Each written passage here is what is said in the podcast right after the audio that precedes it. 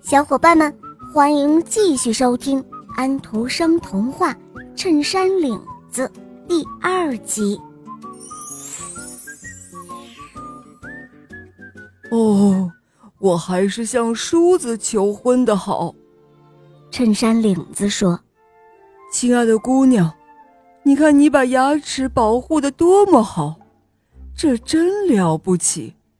你从来没有想象过订婚的问题吗？当然想到过，这你应该知道啊。梳子说，我已经跟脱靴器订婚了呀。哦，订婚了。衬衫领子说，现在他再也没有求婚的机会了，因此他瞧不起爱情这种东西。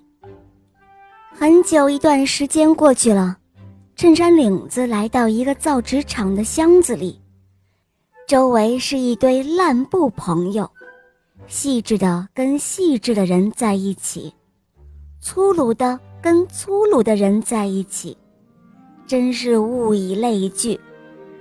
他们要讲的事情可真多，但是衬衫领子要讲的事情最多，因为啊，他是一个可怕的吹牛皮大王。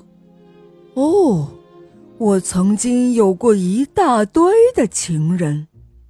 衬衫领子说，他们搞得我连半点钟的安静都没有。我又是一个漂亮的绅士，一个上了浆的人。我既有脱靴器，又有梳子，但是我从来都不用。你们应该看看我那时候的样子，看看我那个时候不理人的神情。唉，我永远也不能忘记我的初恋。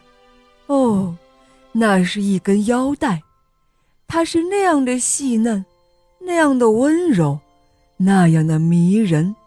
它为了我，自己投到了一个水盆里去。后来，又有一个寡妇，他变得火热起来，不过我没有理他，直到他变得满脸青黑为止。接着来了一位芭蕾舞的舞蹈家，他给了我一个创伤，唉，至今还没有好。他的脾气真坏。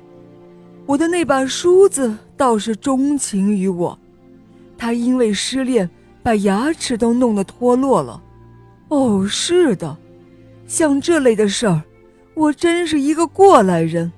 不过，那根袜带子使我感到最难过。我的意思是说，那根腰带，它为我跳进水盆里去，我的良心上感到非常的不安。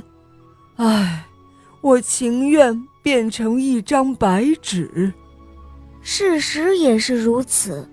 所有的烂布都变成了白纸，而衬衫领子却成了我们所看到的这张纸。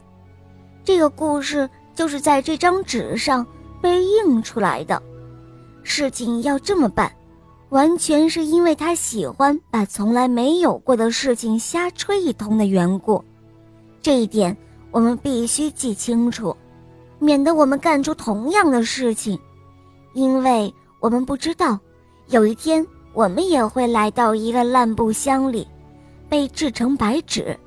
在这张纸上，我们全部的历史，甚至是最秘密的事情也会被印出来，结果我们就不得不像这衬衫领子一样到处的讲这个故事了。好了，亲爱的小伙伴们，这个故事肉包就讲到这儿了，赶快打开喜马拉雅，搜索小肉包童话萌猫森林记，非常可爱的小肉包童话故事哦，赶快搜索收听吧。好啦，我们明天再见，么么哒。